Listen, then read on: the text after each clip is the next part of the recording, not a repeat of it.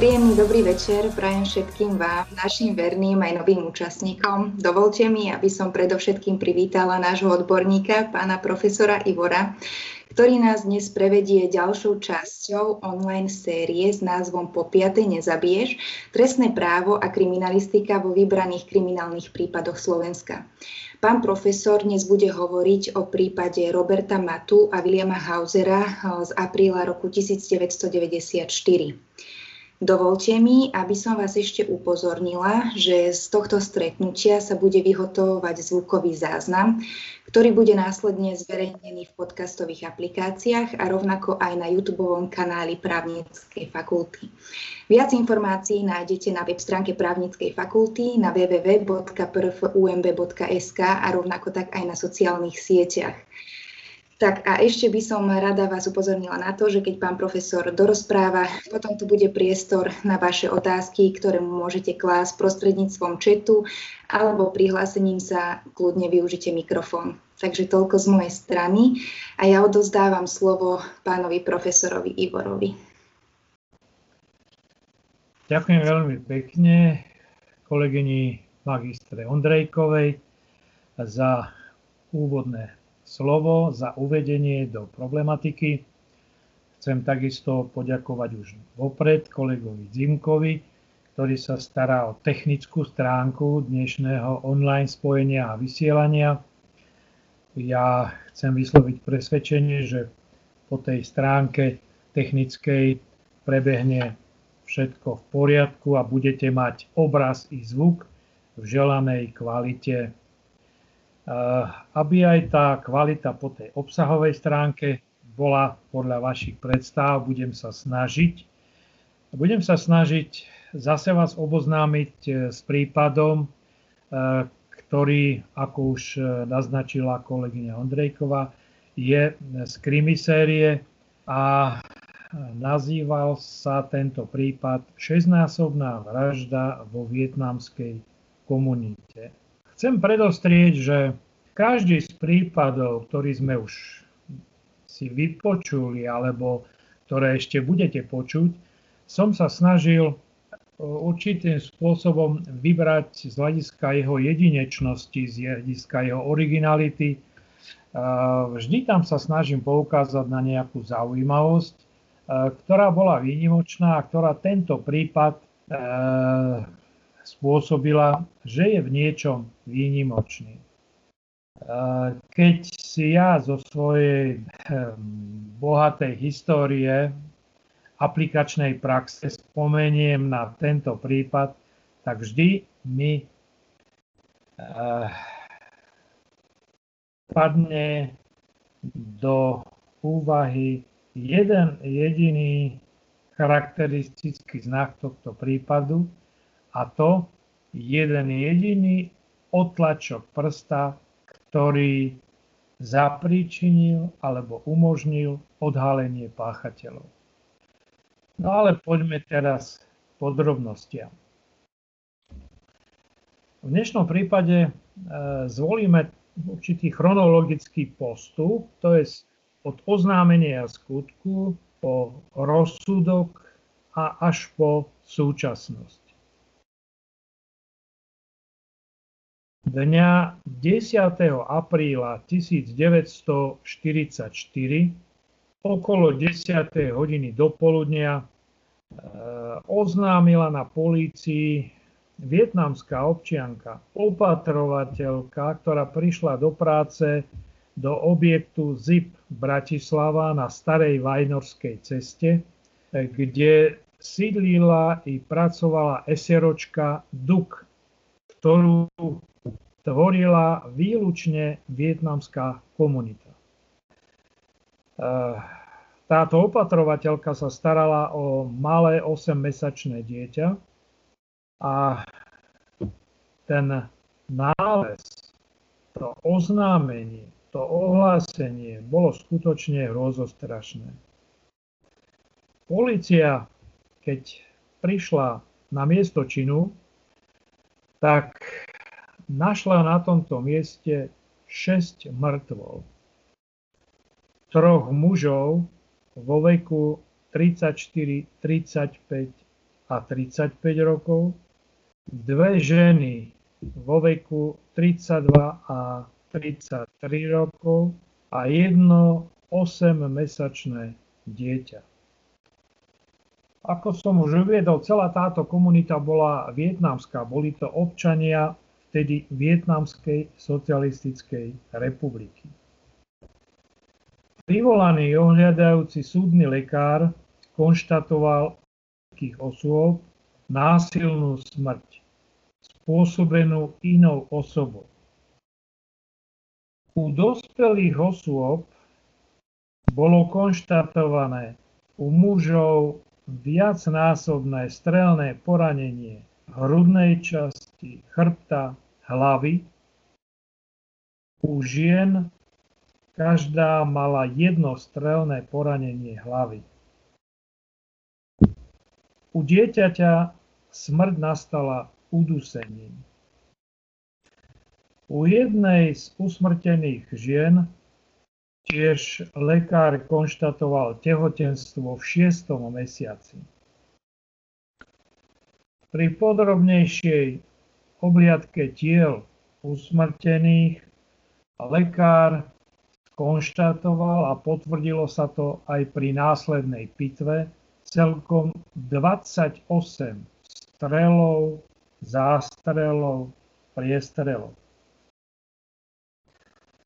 Lekár zároveň konštatoval, že e, smrť nastala pred viac ako 24 hodinami. Čiže nebolo možné pomôcť ani v prípade rýchleho zákroku, pretože to boli tak masívne a rozsiahle poranenia, ktoré okamžite privodili smrť.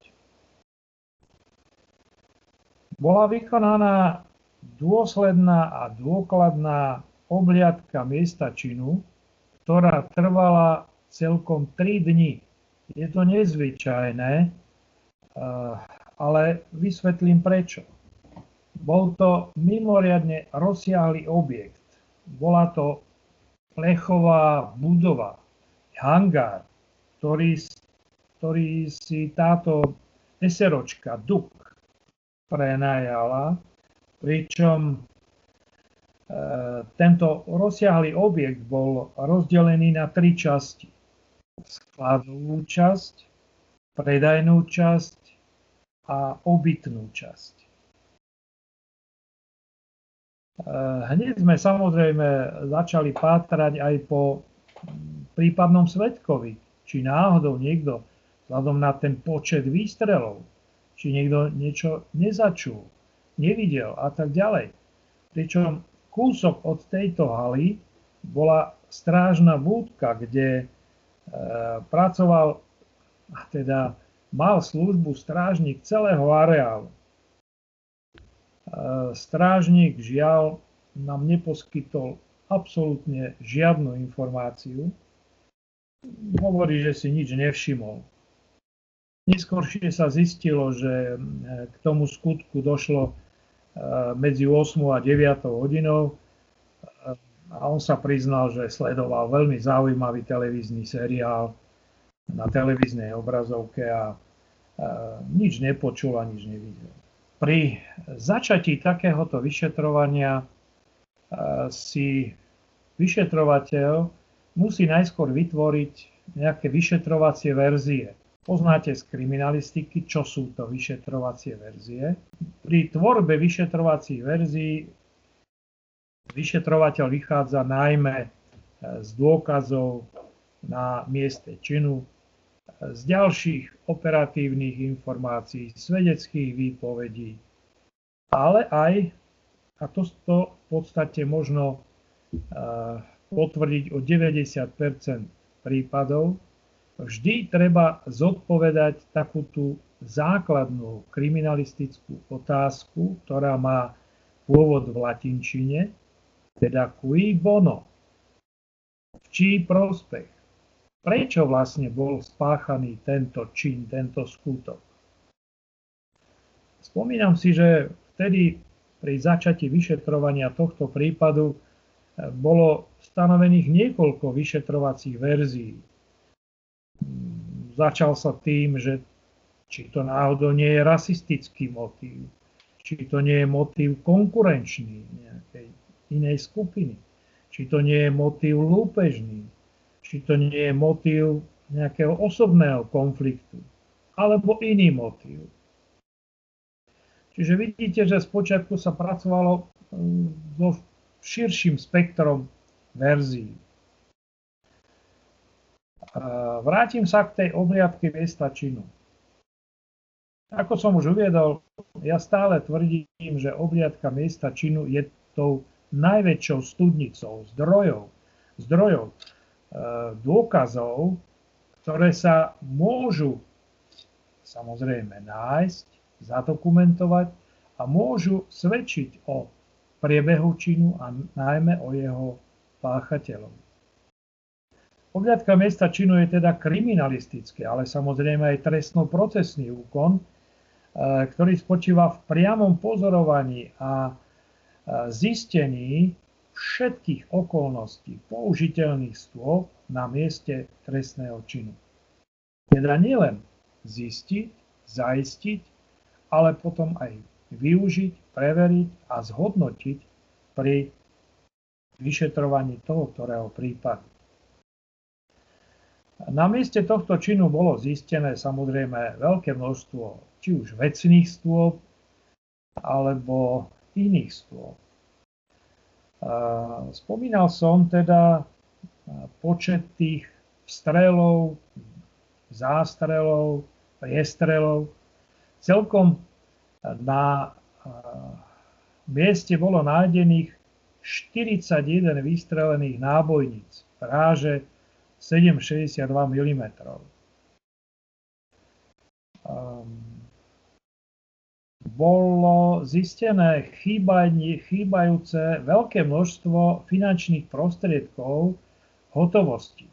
Pretože, ako som už uviedol, Vietnamci využívali tento priestor aj na obchodné účely. Celý tento priestor bol podrobený dôkladnej obhliadke z hľadiska zaistenia dachtyloskopických stôp, teda stôp otlačkov prstov. Musíme si uvedomiť, že títo Vietnamci, teda tých 5 dospelých osôb, v tomto hangári žili a aj pracovali. Čiže zanechali tam množstvo otlačkov.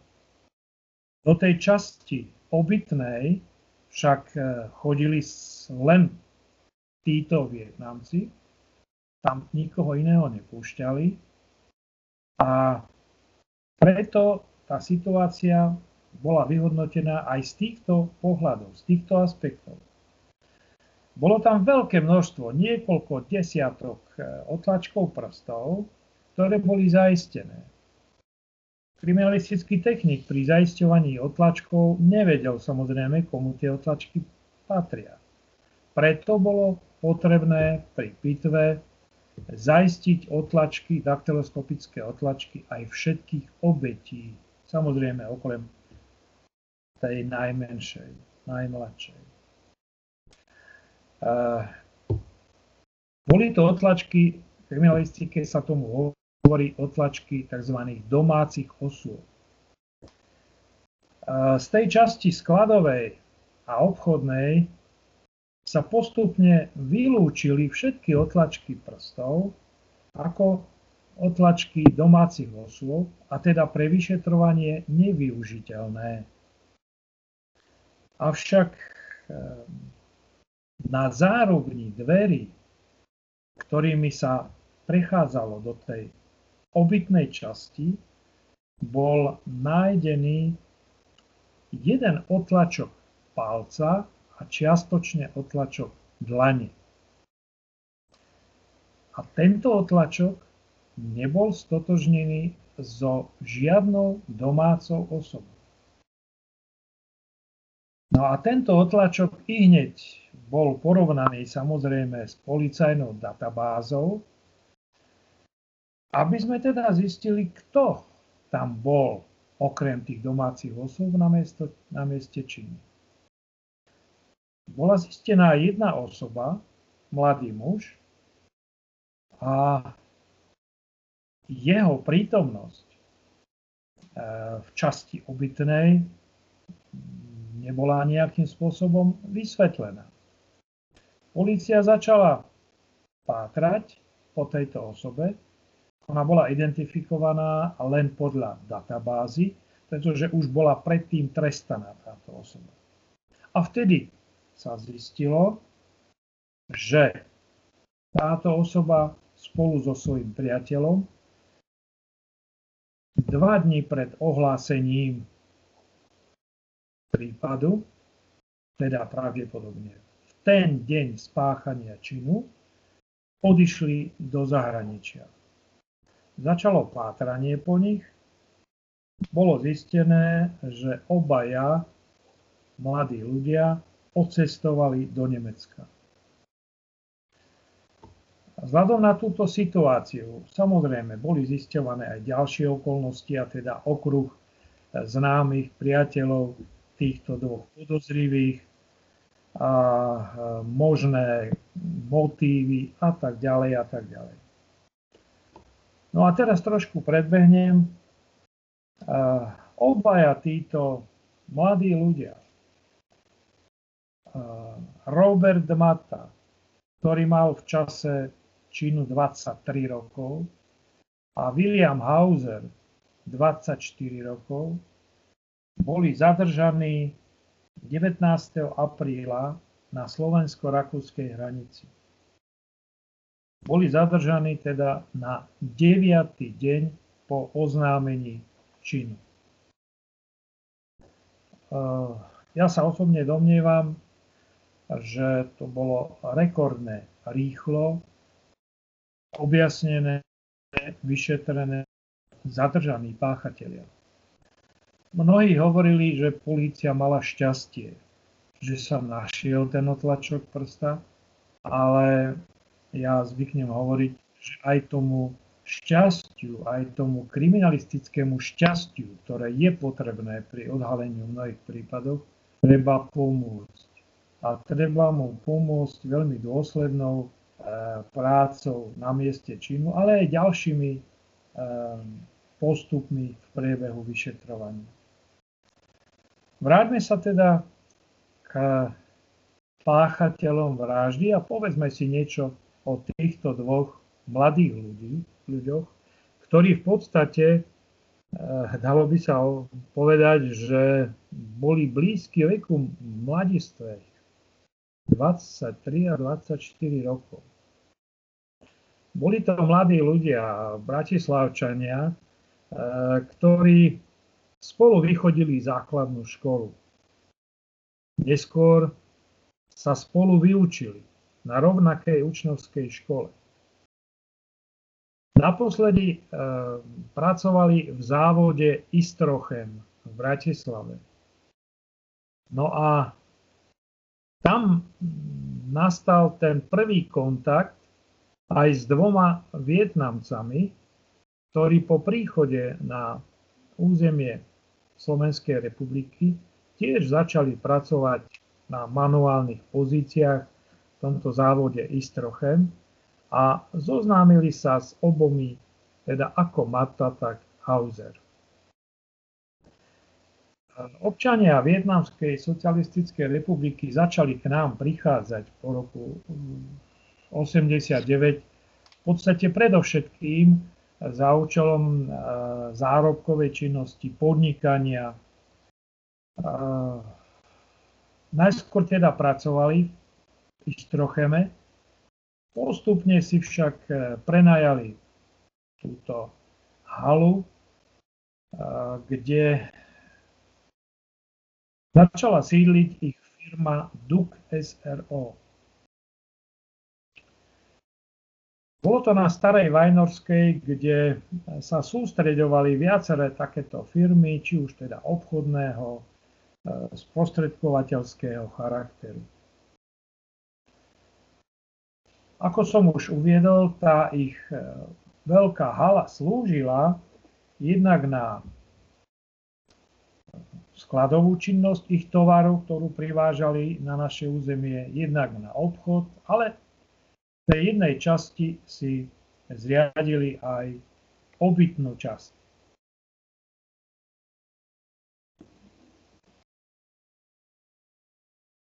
Po zoznámení sa s týmito Vietnamcami začali Mata s Hauserom pozorovať ich aktivity. Dokonca Mata s Hauserom niekoľkokrát aj ich navštívili v tomto objekte a dvakrát si tam nakúpili aj videokazety od týchto Vietnamcov.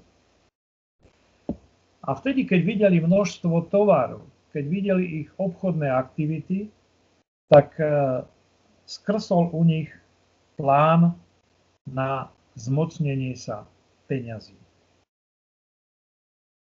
Predpokladali, že teda zisky z obchodnej, podnikateľskej činnosti u Vietnamcov budú pomerne veľké a za tým účelom začali realizovať svoj plán zmocnenia sa týchto peňazí. Ako prvé si obaja zadovážili zbraň. Jedným z nich bol samopál vzor 61 s tlmičom a pištol značky ČZ 765. Samozrejme, zadovážili si ich z nelegálnych zdrojov.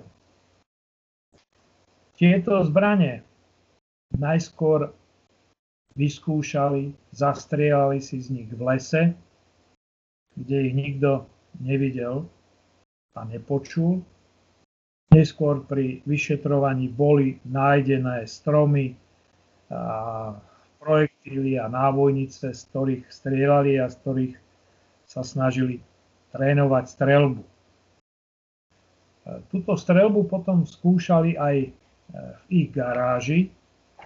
Ako som spomínal, ten samopal, škorpión, mal aj tlmič a skúšali tiež, ako počuť tie výstrely.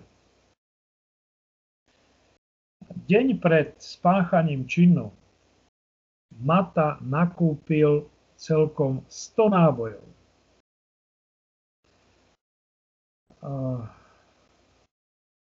Príčine teda padlo celkom 41 výstrelov.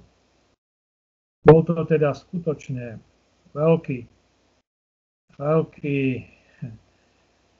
priestor, ale aj terče na strelbu. Média vtedy tento prípad a aj neskôr ho nazývali ako vietnamský masaker.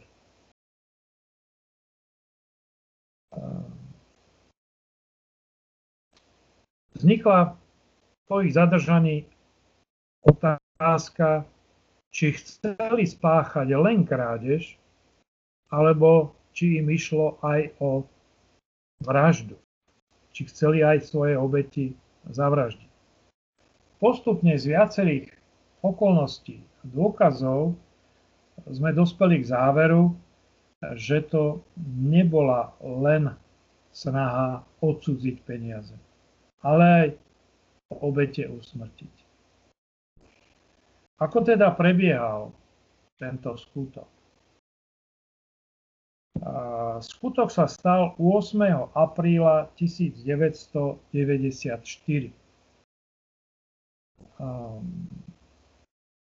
Mata a Hauser sa stretli ten deň do poludnia a na guráž prešli niekoľko pohostinských zariadení, kde sa potúžili alkoholom, aby nabrali tú guráž a rozhodli sa teda spáchať uvedený trestný čin. Išli v presvedčení, že onedlho budú bohatí, že onedlho veľmi zbohatnú. E, podľa ich odhadu predpokladali, že sa môžu zmocniť asi jedného milióna amerických dolárov. To bol ich predpoklad. Hauserovým autom sa potom presunuli na východné nádražie v Bratislave, ktoré sa zvykne nazývať Rendes, kde odstavili auto a pokračovali ďalej e, e, v ceste pešo. Mali plášte a pod tým plášťom schovávali škorpión a druhú krátku ručnú zbraň. Keď prišli do areálu ZIP, mali šťastie, že brána nebola uzamknutá, pootvorená, takže nemali problém vojsť do areálu a prišli k budove, kde teda žili a pracovali Vietnamci. Páchateľa svoje obeti jednoznačne zaskočil. Tieto obete úplne surovým a hrubým spôsobom zavraždili, z miesta činu odsudzili slovenské koruny, rakúske šilingy, americké doláre, nemecké marky v hodnote prepočte asi 1,5 milióna tedajších slovenských korún. Ak by sme chceli dôslednejšie eh, poznať priebeh toho činu, tak eh, vychádzajme z ich prvých výpovedí po zadržaní. Prvé výpovede urobili Mata Hauser 20. apríla a tie výpovede boli v podstate veľmi presné a aj hovorili o účasti jednotlivých osôb na tomto skutku, o ich zámere, o ich motíve, o spôsobe spáchania činu a tak ďalej. Ostatné neskoršie výpovede v priebehu vyšetrovania e, boli skôr výpovede, ktorými sa snažili e, zoslabiť svoju vinu, e, boli však nelogické, navzájom sa obvinujúce, odporujúce a podobne. Čiže vráťme sa k činu. Mata a Hauser vošli do objektu asi o 2017 hodín. Vošli tam najskôr pod zámienkou, že idú nakúpiť kazety. Mata ani Hauser sa nemaskovali. Čiže to bol aj prvý dôvod, ktorý e, smeroval k tomu, že sa vôbec nebáli vystupovať so svojou pravou totožnosťou, ale s úmyslom, že sa všetkých svojich obetí zbavia. Prvá obeť, ktorú Mata oslovil, bol to z okolností jeho bývalý spolupracovník z Istrochemu, tak eh, Mata na ňo namieril škorpión a požiadal ho, aby mu vydal všetky peniaze, ktoré majú k dispozícii v tomto svojom obchode. Eh, Vietnamec vôbec sa nezdráhal, išiel eh, k pracovnému stolíku, ktorý, na ktorom otvoril zásuvku a chcel odtiaľ vybrať peniaze. Mata sa však domnieval, že ide siahnuť po nejakej zbrani, ktorá tam ale vôbec nebola, a preto vystrelil niekoľko rán do samopalu uh, priamo na prvého Vietnamca. Keď tento padol na zem, tak pristúpil k nemu a dal mu ešte jednu ranu istoty. Tak ako to videl v rôznych kriminálnych filmoch, detektív.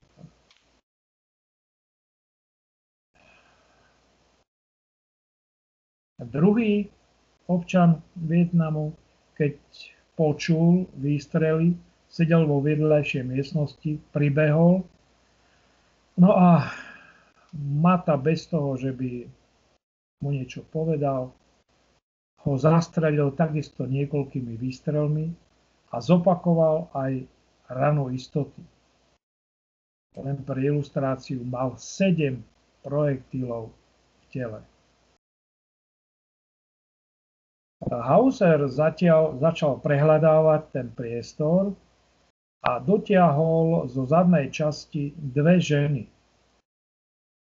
Snažil sa od nich zistiť, vymámiť, kde majú uložené ďalšie peniaze, hlavne teda valuty. Ženy opäť ukázali len na stolík, že tam sú všetky ich peniaze, ktoré e, dostali z obchodu. Tom začalo plakať dieťa. Hauser sa pustil za ním. Vtedy vošiel ďalší muž, ktorý tiež počul e, plakať dieťa a rozbehol sa do zadnej časti. Hauser ho zasiahol niekoľkými výstrelmi do chrbta a ten padol mŕtvý. Padol tak, že ostal ležať vo dverách do obytnej časti budovy. Hauser ho ešte opäť dorazil jednou ranou do hlavy. A z tej zadnej časti sa stále ozýval plač dieťaťa. Hauser neskôr vypovedal, že ich to vyrušovalo v práci. Tak prešiel do tej zadnej časti, obytnej časti tej budovy. No a aby sme vysvetlili vlastne aj, ako vznikol ten otlačok, tak ten mŕtvý Vietnamec ostal zakliesnený v dverách a keď chcel Hauser prejsť do tej zadnej časti, tak sa musel zachytiť zárobní dverí a prekročiť tú ležiacu mŕtvolu. Hauser Plačúce dieťa z postielky vybral, položil ho na zem, dole brúškom a zahádzal ho viacerými vankúšmi a prikryvkami. U dieťaťa sa neskôr konštatovala smrť v udusení.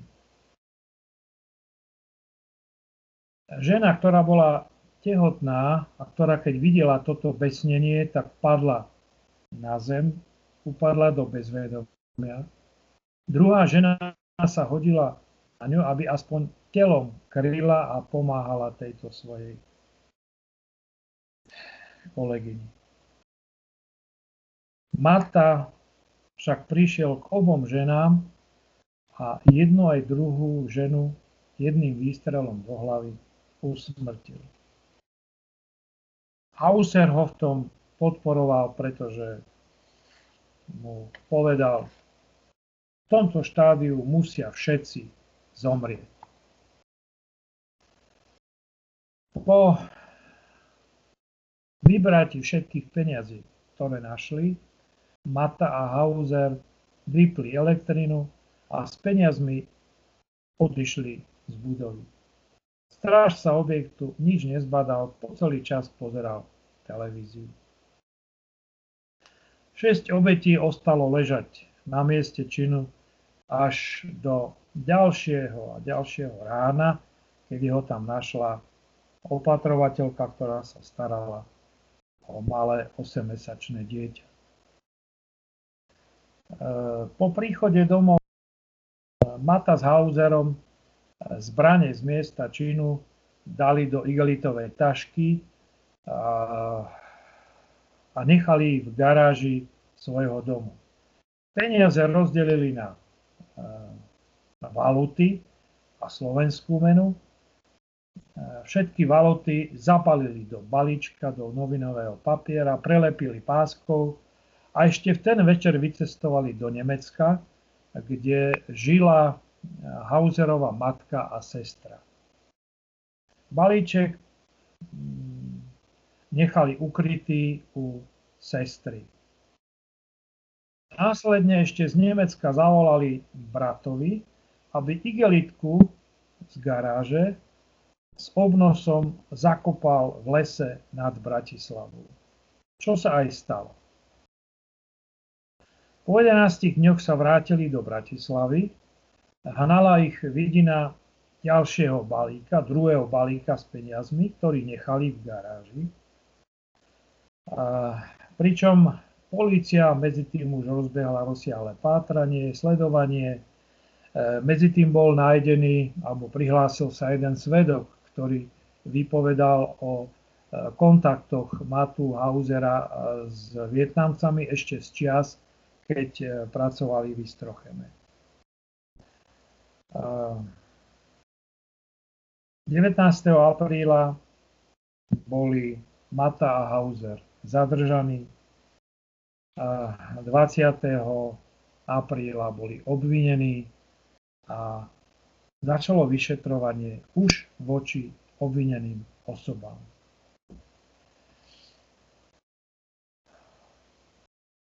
Chcem len zdôrazniť, že obaja ako Mata, tak Hauser boli obvinení pre trestný čin vraždy spolupáchateľstvom pre trestný čin nedovoleného ozbrojovania a porušovania domovej slobody. Samozrejme tiež spolupáchateľstvo.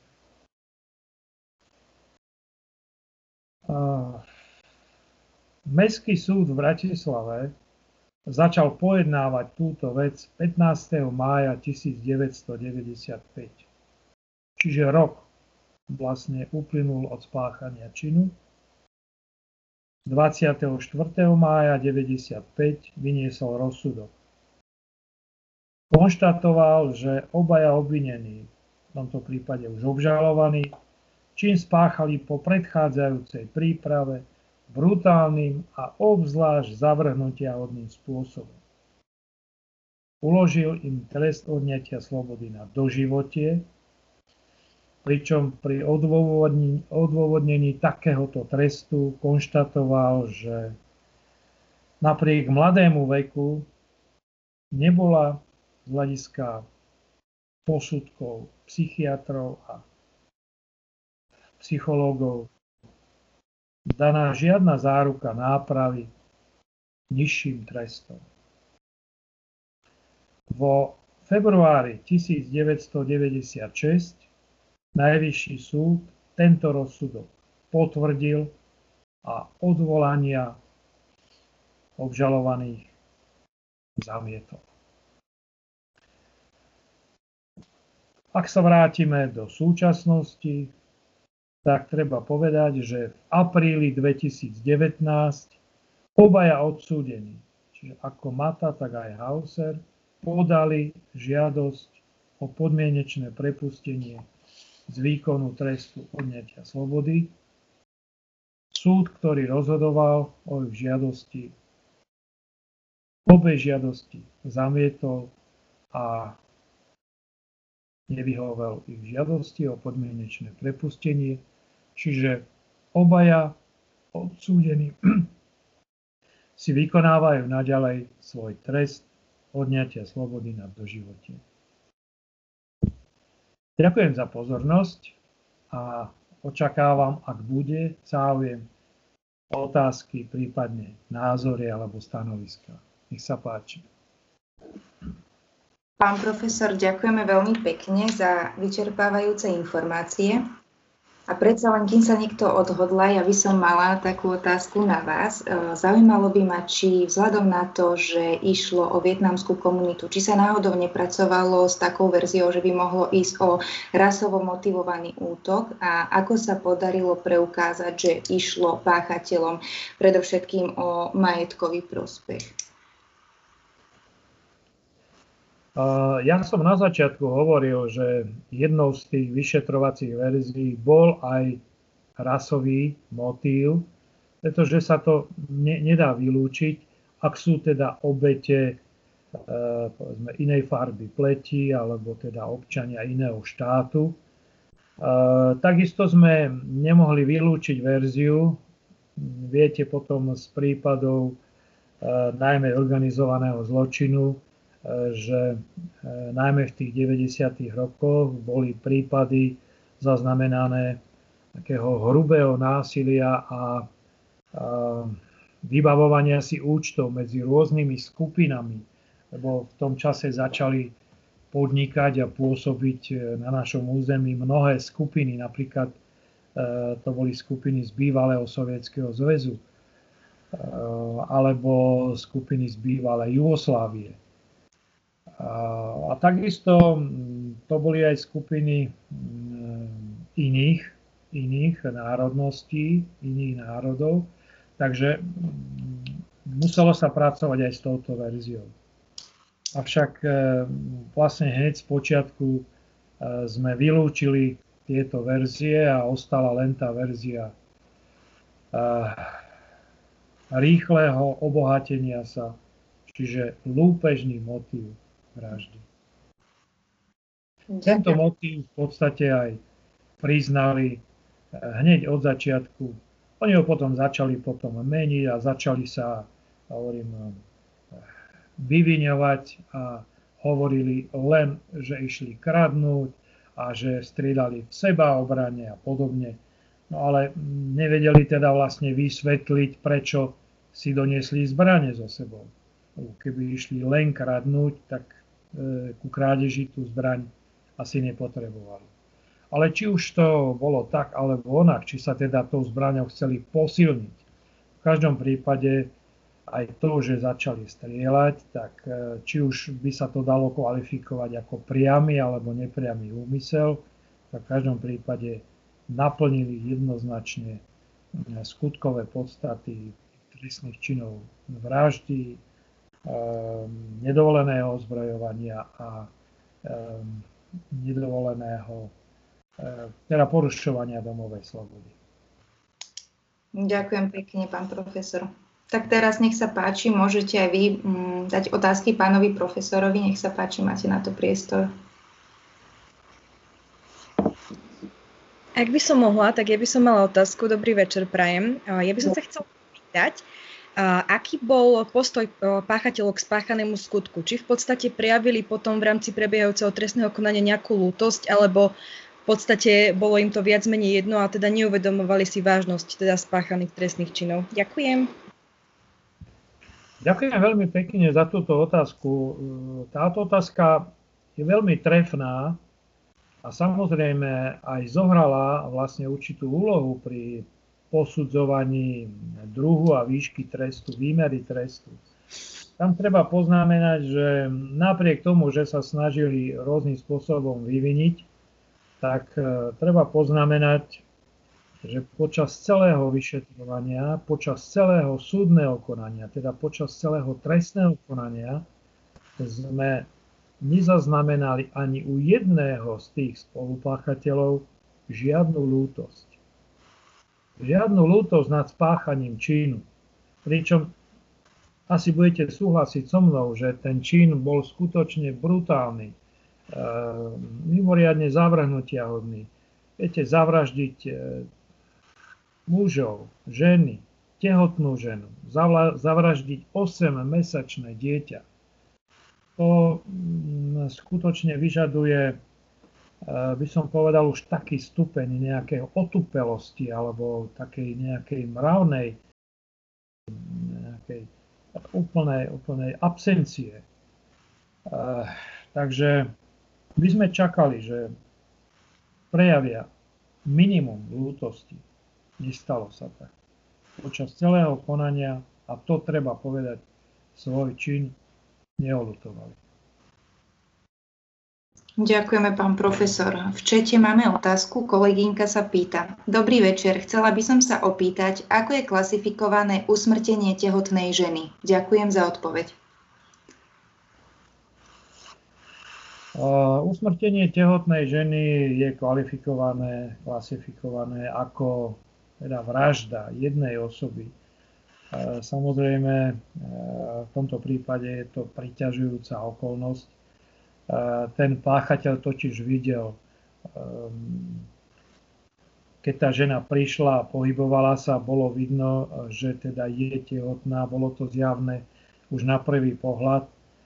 A napriek tomu ju úplne surovým spôsobom usmrtil na rozdiel od tých mužov, ktorí boli rozstrielaní a každý z nich ešte dostal ranu istoty do hlavy zblízka, tak tieto ženy, ja neviem ako to povedať inak, snáď ich trošku šetril v tom zmysle, že pristúpil k jednej aj druhej a vpálil im jednu ranu priamo Ďakujeme pekne. Nech sa páči, môžete dať ďalšie otázky pánovi profesorovi. Hlási sa tu? Áno, dobrý večer. Chcela by som sa opýtať, keď máte tie informácie, že, že tí pachatelia z akých rodín, z akého rodinného prostredia pochádzali, že či v podstate to boli nejaké rozvrátené alebo patologické rodiny, keď máte teda informácie o tom. Ďakujem. Žiaľ, žiaľ, je to už veľmi dávno. Ja si skutočne už teraz s odstupom času nespomeniem na tieto detaily, ale neboli to nejaké rodiny ktoré by sa vyznačovali nejakým usporiadaným rodinným životom. E, boli to skôr e, rodiny z takého z toho nižšieho sociálnej, nižších sociálnych vrstiev, ale to je asi všetko, čo si o tom pamätám. Nič bližšie už neviem. E, samozrejme v tom vyšetrovacom spise by sa dalo hľadať a vyhľadať aj odpoveď na túto otázku, ale ten trestný spis už je, už je v archíve a E, žiaľ už tak ďaleko moja pamäť nesiaha, takže sa ospravedlňujem, že vám bližšiu odpoveď nedám. Ďakujem pekne za odpoveď. Nech sa páči. Ďalšia otázka. Ešte raz dobrý večer. Ja už som sa vlastne predtým pýtala jednu otázku. Ďakujem za zodpovedanie a mňa by zaujímalo teda, ak si náhodou pamätáte ešte, že v rámci psychologických posudkov, ktoré sa robili na týchto páchateľov, že či tam teda bola konštatovaná, konštatovaná aj nejaká akože emočná inteligencia, ktorá bola v podstate na hranici nejakého podpriemeru, predpokladám. Či si náhodou nepamätáte, že aký bol tento psychologický posudok a že v podstate nejaké také detaily z toho. Ďakujem. Áno, samozrejme, pri takomto trestnom čine vraždy a pri takomto hromadnom trestnom čine vraždy vždy prichádza do úvahy eh, znalecký posudok z odboru eh, psychiatrie za pomoci psychológa. Je to teda vyšetrenie duševného stavu, ktoré teda môže odhaliť, či náhodou títo páchatelia netrpeli nejakou duševnou chorobou, nemocou, najmä v čase spáchania činu a či táto duševná nemoc nemohla mať vplyv na či už teda rozpoznávacie alebo ovládacie schopnosti. V tomto smysle e, neboli zistené žiadne onemocnenia e, psychického charakteru, avšak osobnosť oboch týchto páchateľov bola charakterizovaná ako osobnosť s patologickými črtami, ako osobnosť veľmi nízkymi citovými prejavmi. A to bolo vlastne aj, aj ten dôvod, prečo potom eh, súd konštatoval, že tam vlastne napriek tomu, že sú teda prakticky vzhľadom na svoj vek blízky veku mladistvých, že by sa dalo povedať, že by mali byť zvažovaný aký druh trestu. Tak napriek tomu ten e, súd konštatoval, že vzhľadom aj na túto skutočnosť e, prípravy, obzvlášť závrhnutia hodného spôsobu vykonania a aj toho vyšetrenia osobnosti, či už teda psychiatrického alebo psychologického konštatoval, že nie tam, že súd nevidí nejakej e, možnej nápravy u kratšieho trestu a priklonil sa teda hneď u takýchto mladých páchateľov v podstate k tomu trestu, najzávažnejšiemu trestu do života. Ďakujeme veľmi pekne, pán profesor. Máme tu ďalšiu ruku. Hlási sa pán kolega o slovo, tak nech sa páči. Dobrý večer, pán profesor.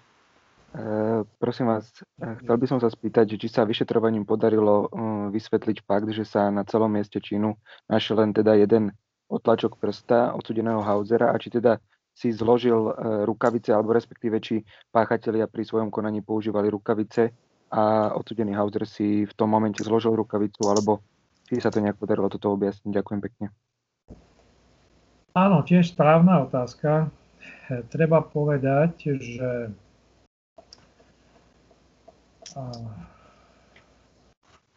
jeden z týchto páchateľov, teraz už skutočne neviem povedať, či to bol e, Mata alebo Hauser, vykonával náhradnú vojenskú službu v nemocnici. A pred spáchaním činu, teda v čase príprav, e, navštívil túto nemocnicu a keďže vedel veľmi dobre, čo kde je, tak išiel, povedal by som, naisto a z tejto nemocnice odsudzil, mm, odsudzil napríklad e, nejaké obvezy. Z tých obvezov si spravili akoby taký, taký remeň na držanie toho škorpiona, lebo ten škorpión mal na obveze za, e, prevesený cez rameno a okolo krku E, takisto odsudzili aj chirurgické rukavice. Oni totiž rátali s tým, že budú mať tie rukavice na rukách a že, a že sa budú snažiť pri použití rukavic zamedziť, e, zamedziť e, aby, tomu, aby zanechali nejaké svoje vlastné otlačky prstov.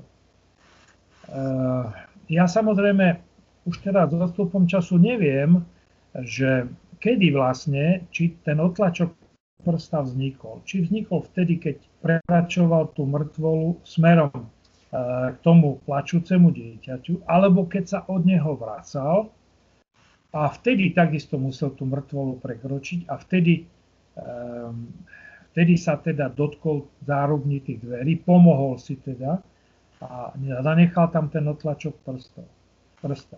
Je pravdou teda, že tam žiadne iné otlačky prstov po týchto páchateľov nevznikli, neostali.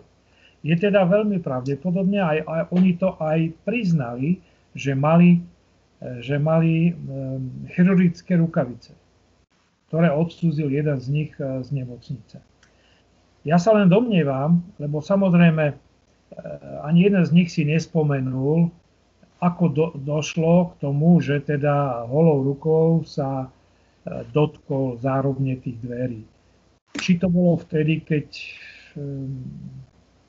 išiel tam a sňal si tie um, rukavice, alebo potom, to už je len na úvahe, ale je pravdou, že ostal tam po nich len jeden jediný otlačok palca a čiastočne otlačok dlane. E, dôležité, že ten otlačok bol e, nájdený, že bol zaistený a že bol využiteľný pre porovnanie.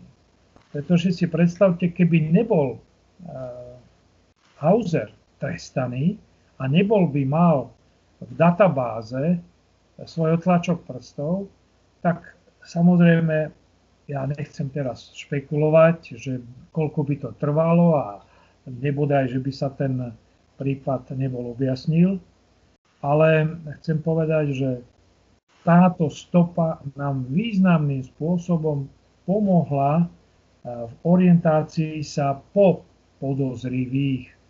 Pretože už hneď tie ďalšie indície, keď e, policia chcela preveriť, že ako je to možné a či tam teda on bol a tak ďalej, tak ona ich v mieste bydliska nenašla tú dvojicu zistilo, zistovalo sa, kde sú. Zistovalo sa, že v ten deň, keď došlo k skutku, odišli do Nemecka. Tu boli všetko samé podozrivé okolnosti. Potom samozrejme ten svedok, ktorý sa prihlásil na základe výzvy polície, že si pamätá uh, tie kontakty oboch páchateľov uh, s Vietnamcami. Takže všetky tieto okolnosti a, a samozrejme ďalšie, lebo potom Eh, oni keď to priznali sa, tak boli nájdené, boli vykopané, boli vypočutí aj ten brat ten samozrejme nevedel, prečo mu dával ten pokyn e, zakopať ten, tú igelitku so zbraňami. Označil to miesto, kde ich zakopal, zbranie boli vykopané, boli nájdené, boli podrobené balistické expertíze a boli stotožnené tie zbranie s projektilmi, ktoré boli zaistené v telách obetí. Takže asi len toľko, ak vám to stačí. Ďakujem veľmi pekne. Pekne. Máme tu ďalšie otázky, pán profesor, v čete. O, tak o, kolegynka sa pýta. Dobrý deň, môžem sa prosím opýtať. Rodinní príslušníci Hausera, mama, ku ktorej cestoval, alebo brat, vedeli o tomto trestnom čine? Tiež boli nejako odsúdení za napomáhanie pri trestnom čine? Za odpoveď ďakujem.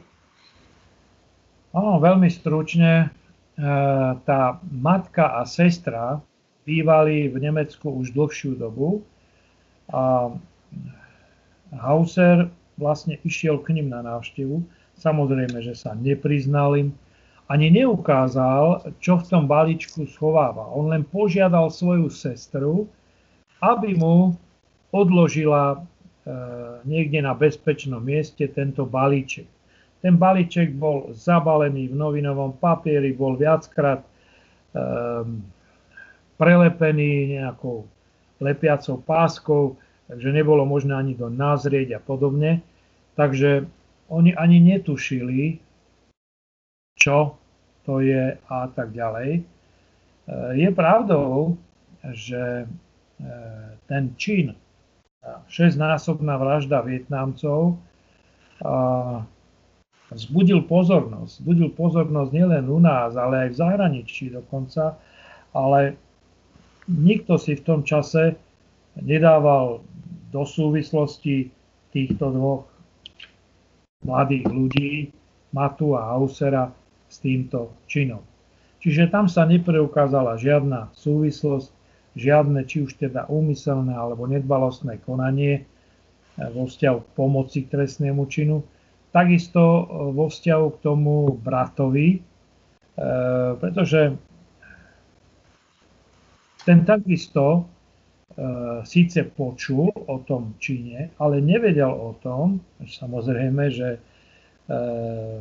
spolupáchateľom je jeho brat. Na základe toho pokynu on len zobral tú igelitku so zbraniami a zakopal ju. Čiže nebolo to žiadne úmyselné konanie, ktoré by e, smerovalo k pomoci e, spáchať trestný čin alebo uniknúť e, páchateľom trestnému stíhaniu. V podstate, keď, sa, keď došlo k zadržaniu a obžalobe, teda k obvineniu, tak potom ten brat veľmi podrobne rozprával o tom, kde, tie, kde tú igelitku zobral, kde ju uschoval, kde zakopal, označil to miesto a napomohol vlastne k tomu získaniu veľmi dôležitých dôkazov. Takže nebol, nebol nikto viacej stíhaný okrem týchto samotných priamých páchateľov. Ďakujem, pán profesor. Pýta sa ďalšia pani kolegyňa. Dobrý večer. Rada by som sa opýtala, koľko príslušníkov policajného zboru sa podiela na objasnení takejto trestnej činnosti. No, to je ťažko sa vyjadriť tejto otázke, pokiaľ ide o počty. Tu si treba uvedomiť, že e, od e, začiatku, od práce na mieste činu sa podielalo veľa príslušníkov. Boli to predovšetkým vyšetrovatelia, ktorí dokumentovali miesto trestného činu boli to kriminalistickí technici, ktorí dokumentovali, vyhľadávali a zadovažovali a zaisťovali stopy miestneho činu. Boli to pracovníci kriminálnej služby, teda operatívni pracovníci, ktorí zisťovali všetky tie okolnosti, e, či náhodou niekto nepočul, nevidel niečo v blízkosti miesta činu. E, zisťovali tie okolnosti k tým možným vyšetrovacím verziám, či napríklad tie, tie, tí nebohí Vietnamci nemali nejaké konflikty, či neboli v nejakom spore s nejakou inou skupinou a podobne. Tieto všetky informácie, poznatky sa zhromažďovali potom.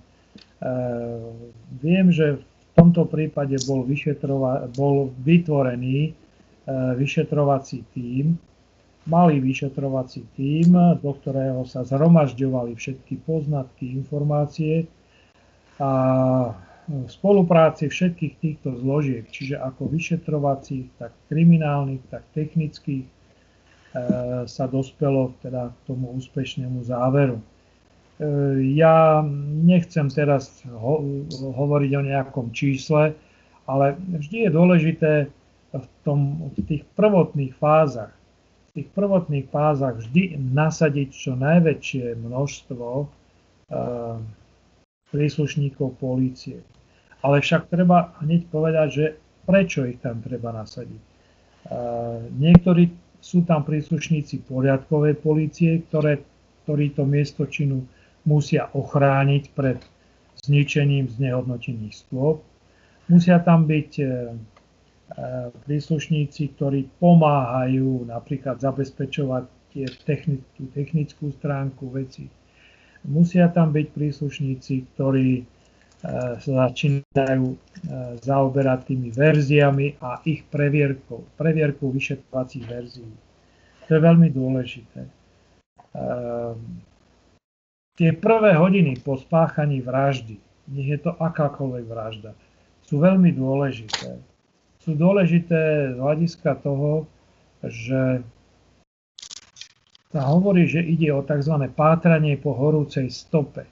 Keď teda dôjde k trestnému činu a je možné napríklad e, nasadiť aj e, psa, ktorý môže aspoň naznačiť smer odchodu e, páchateľov z miesta činu.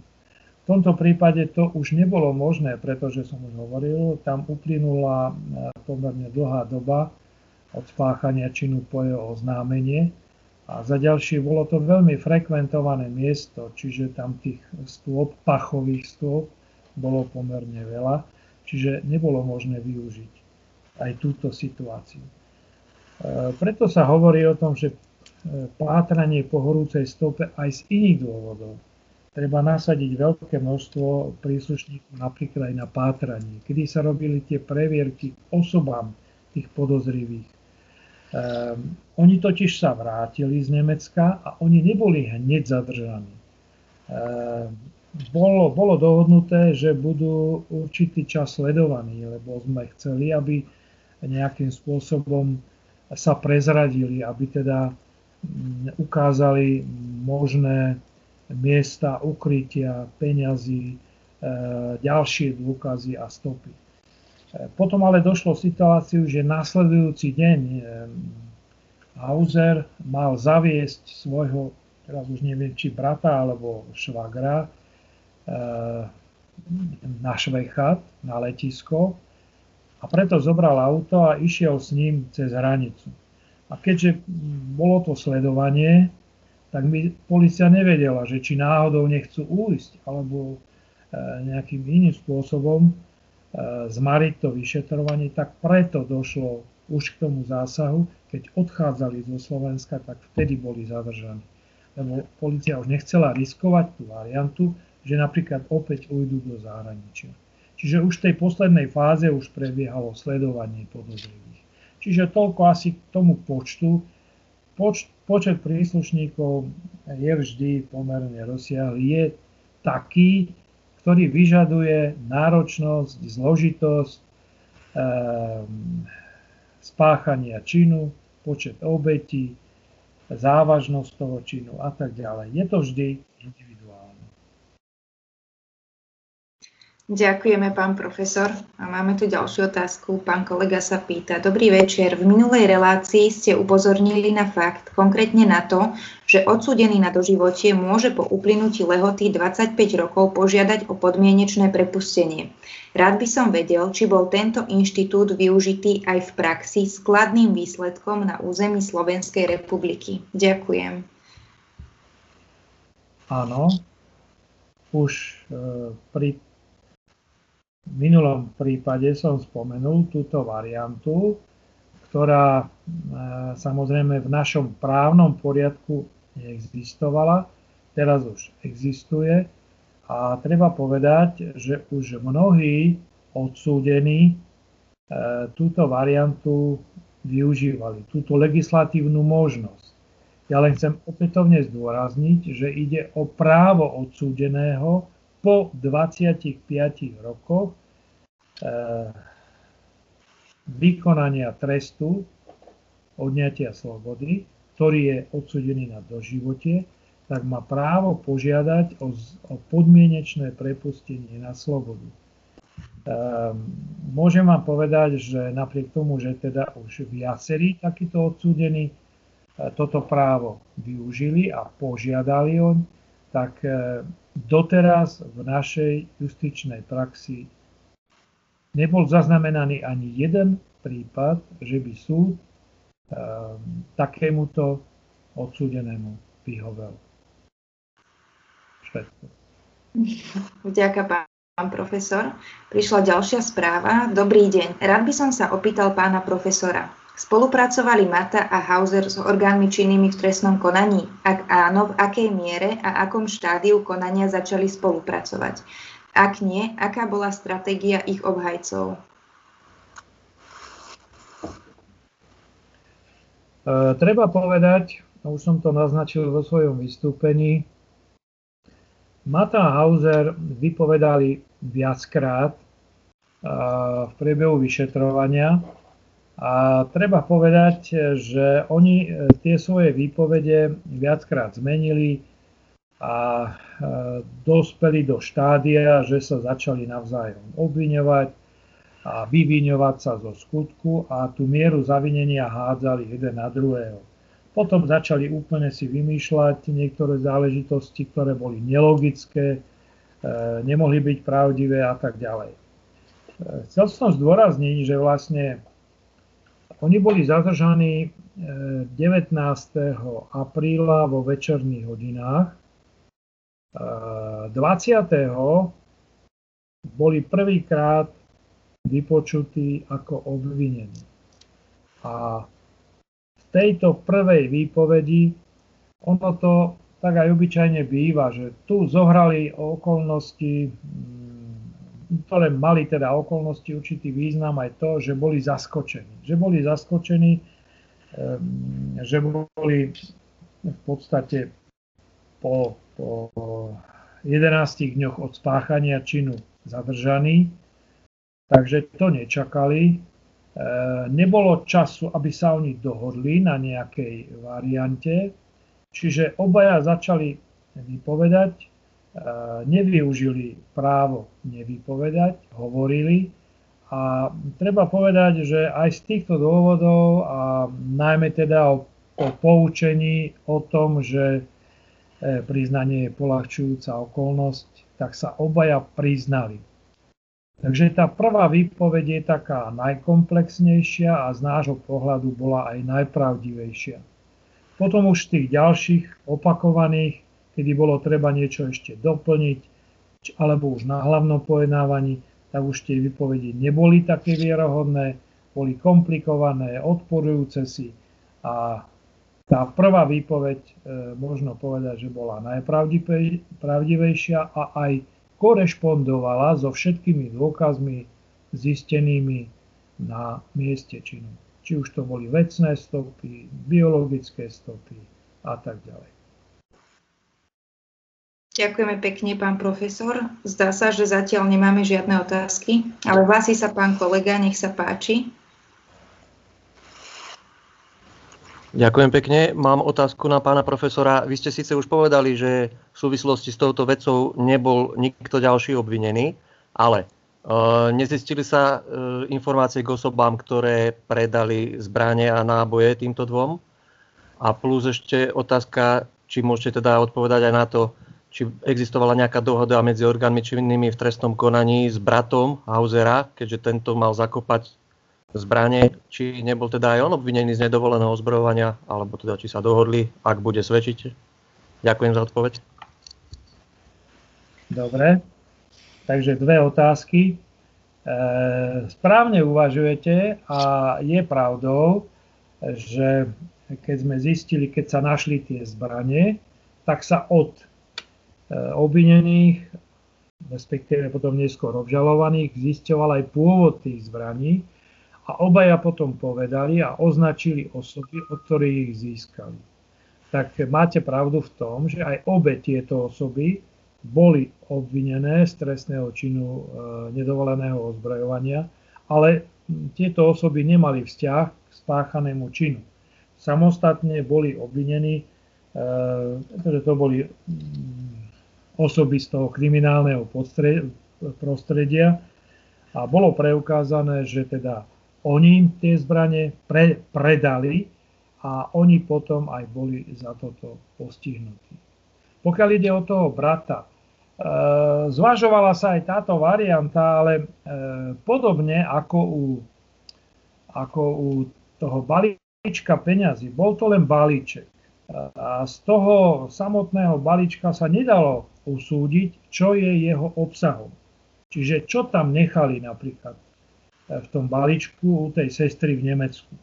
Treba ešte povedať, že aj bola tam veľmi dobrá spolupráca s policajnými orgánmi nemeckými, e, pretože boli požiadaní, aby e, vykonali domovú prehliadku u týchto osôb a e, vtedy tá sestra Hausera dobrovoľne vydala tento balíček. Nevedia, čo sa v ňom nachádza.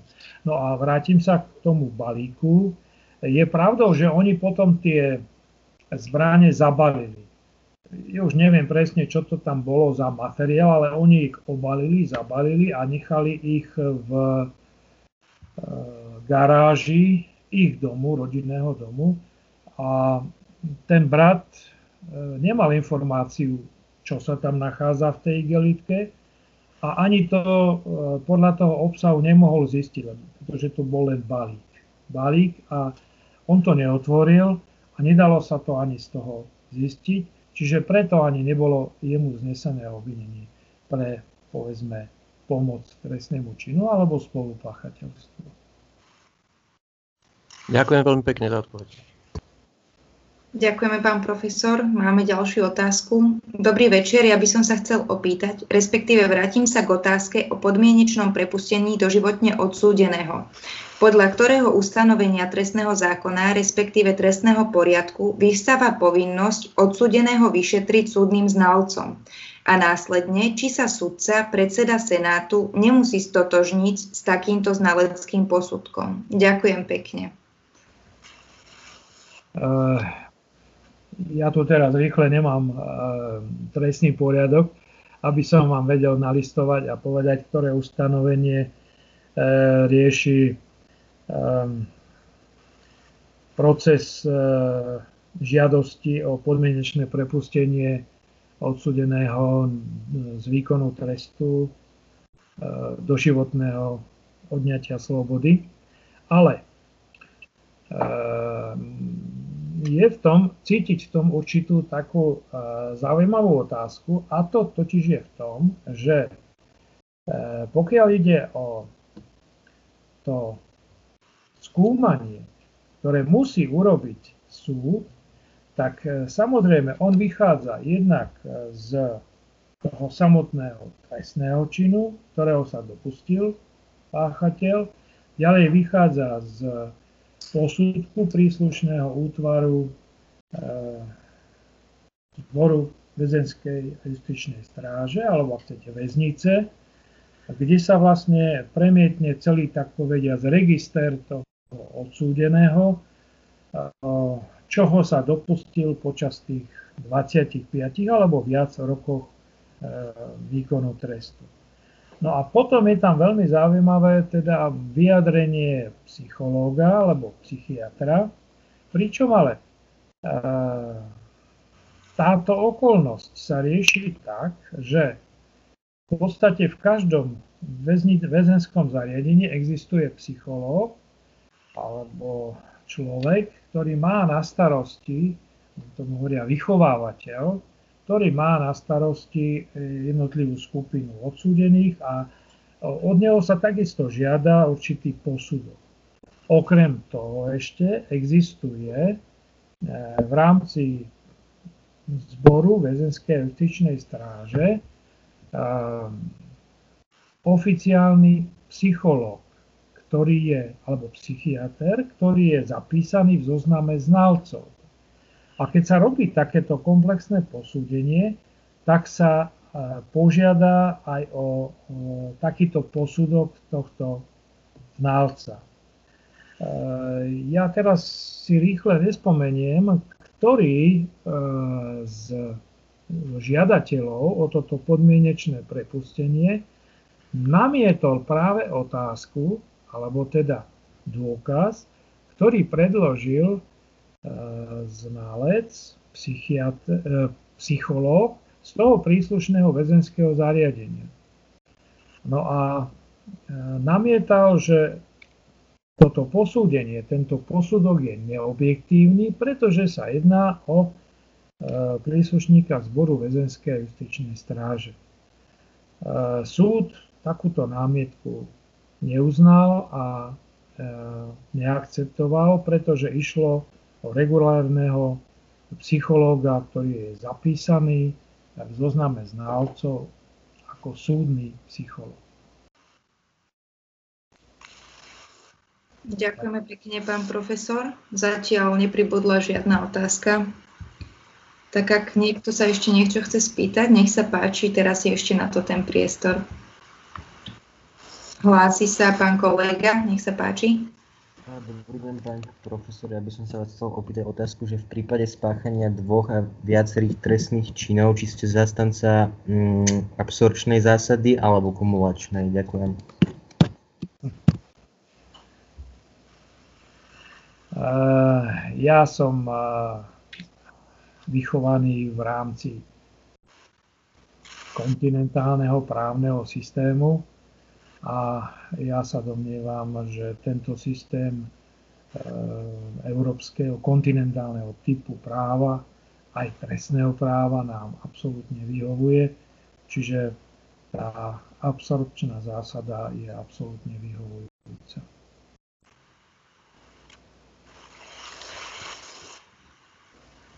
Nech sa páči ešte, ak máte nejakú otázku.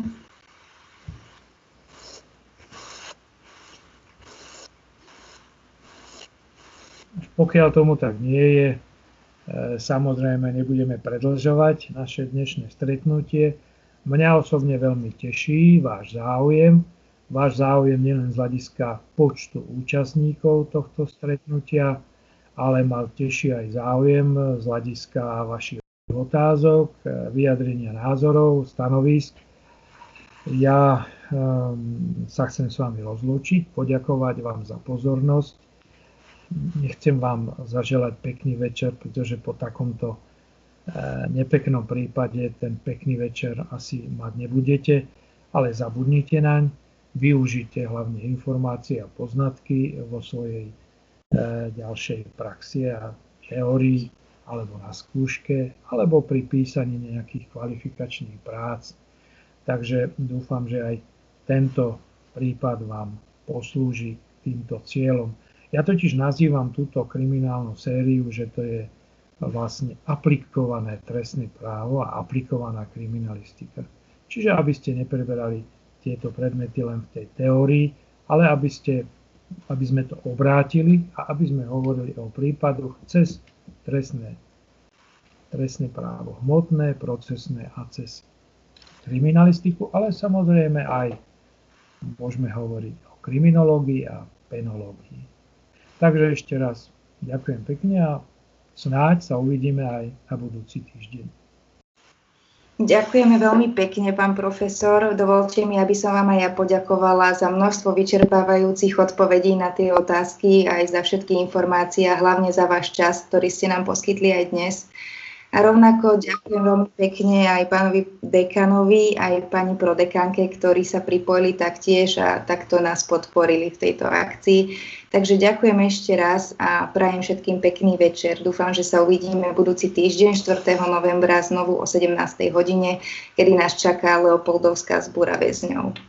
Takže prajem všetkým ešte pekný večer. Dovidenia. Dovidenia.